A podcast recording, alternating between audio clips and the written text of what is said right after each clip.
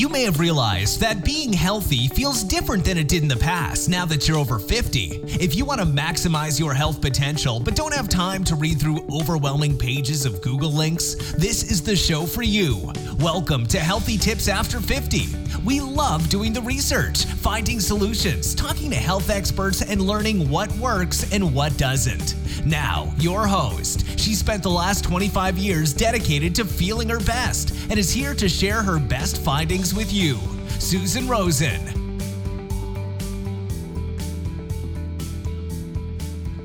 Hi, everyone. This is your host, Susan Rosen.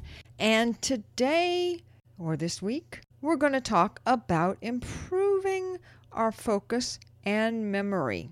One nice thing about being over 50 these days is that because we are such a large group of people, there are a lot of medical people, organizations, and institutions, as in schools and research centers, looking at how we age and how we can stay healthy longer.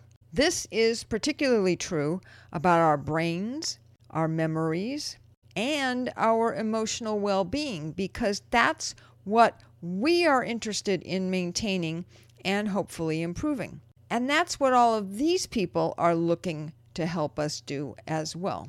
Personally, I'm interested because I want to not just maintain, but improve my memory and focus. And I'm sure you or someone you know is interested in that as well. I've just been reading a couple of very interesting articles about memory, attention spans, and focus. I thought I'd share some of this information that I found really interesting with all of you here. First, there was an explanation of the three phases of memory encoding, that's EN, storage, and retrieval. Encoding is the capturing of information, like when you listen to this podcast. Storage is your working or short term memory, where you're putting the information you're hearing right now and maybe sharing it with someone else right after you hear it. Storage also includes your long term memory, where it can stay for months, years, or even the rest of your life. The third memory phase is retrieval, which you do by recall or recognition.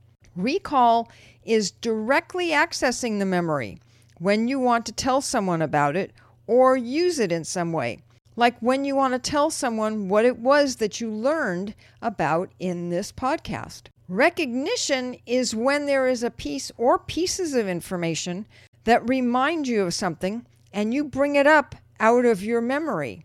That could be seeing an article in a magazine about brains and memory, and that reminds you of this podcast that you heard. Not surprisingly, what interferes the most with all three of these phases are distractions. If we get distracted during this three stage process, then we won't create full and complete memories. Paying attention and focusing on what we're doing and experiencing helps us to encode and store our memories more efficiently. It seems that it's also helpful to actually tell ourselves that we want to remember something while at the same time being very calm about doing it and adding in vivid, dramatic, or visual details also helps the memory get into your brain faster and easier. Getting overexcited or anxious puts our brain, and specifically the amygdala, into the fight or flight mode, creating an awareness of a need for survival, which is not a supportive environment for creating strong new memories. A little deep breathing can calm your brain and your system, creating a good environment to create, store, and retrieve those memories. This is all good information to remember when you are wanting to focus and create those memories. Another article I read in a different newsletter talked specifically about improving focus and concentration because that is what allows us to recall the memories from our brains especially as we age. Things like instant recall of names or information, staying focused on an activity or even just paying attention in certain circumstances. Searching for something on the internet is a good example. You start looking for one product, and 20 minutes later, you realize that you've looked at five other products and can't remember what you found out about the first product you looked at. We have all done that, believe me, and still do sometimes. There has been new research showing that as we age, some aspects of attention change as we get older. And we are typically not as good at searching, visually, rapidly processing information and or responding quickly. We also don't have the structure and responsibilities to help us stay focused. There was some research in 2018 showing that a part of the brain called the locus, and I'm going to screw this up, I'm sure. The locus coeruleus is what helps our brains focus, especially under stress or in emotional situations.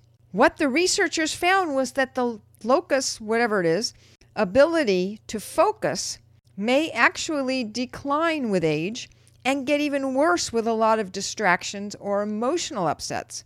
Of course, we all know how easily it is to get distracted and lose our focus, no matter our age or situation. There are also a lot of physical and emotional things that can interfere with concentration and focus. Chronic illnesses and the pain that goes along with some of them, emotional upsets, pandemics, phone calls, text messages, or even the neighbor next door who slams doors and talks extra loud if you live in an apartment building. All of those things interfere with our focus, and some can create permanent damage to our brains. What we need to do is to notice what is going on when we get distracted. Am I trying to multitask and not doing it very well at that? Do I have the news on or music playing while I'm trying to pay my bills?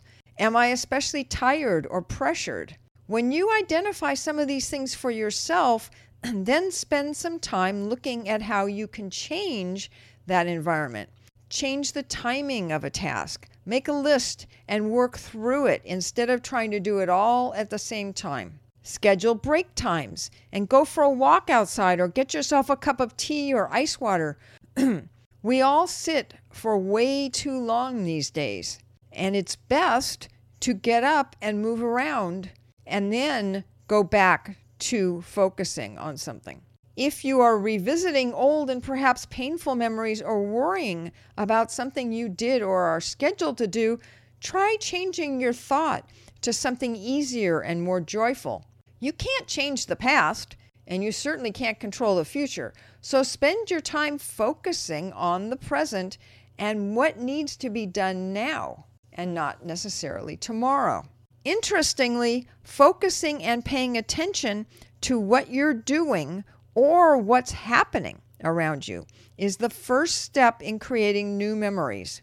When you need to learn something new, or if you especially want to remember what you're doing, refocus yourself onto that task or experience in order to create that memory and store it away in your brain. And while you're at it, don't forget to eat a healthy diet and get some exercise those will create the environment to support your brain and your memory making and recalling. Just as information, the two newsletters I used as my main resources for the information in this podcast, amongst others, but these were the two main ones, were the Massachusetts General Hospital Mind, Mood, and Memory newsletter and the UCLA Health Healthy Years newsletter.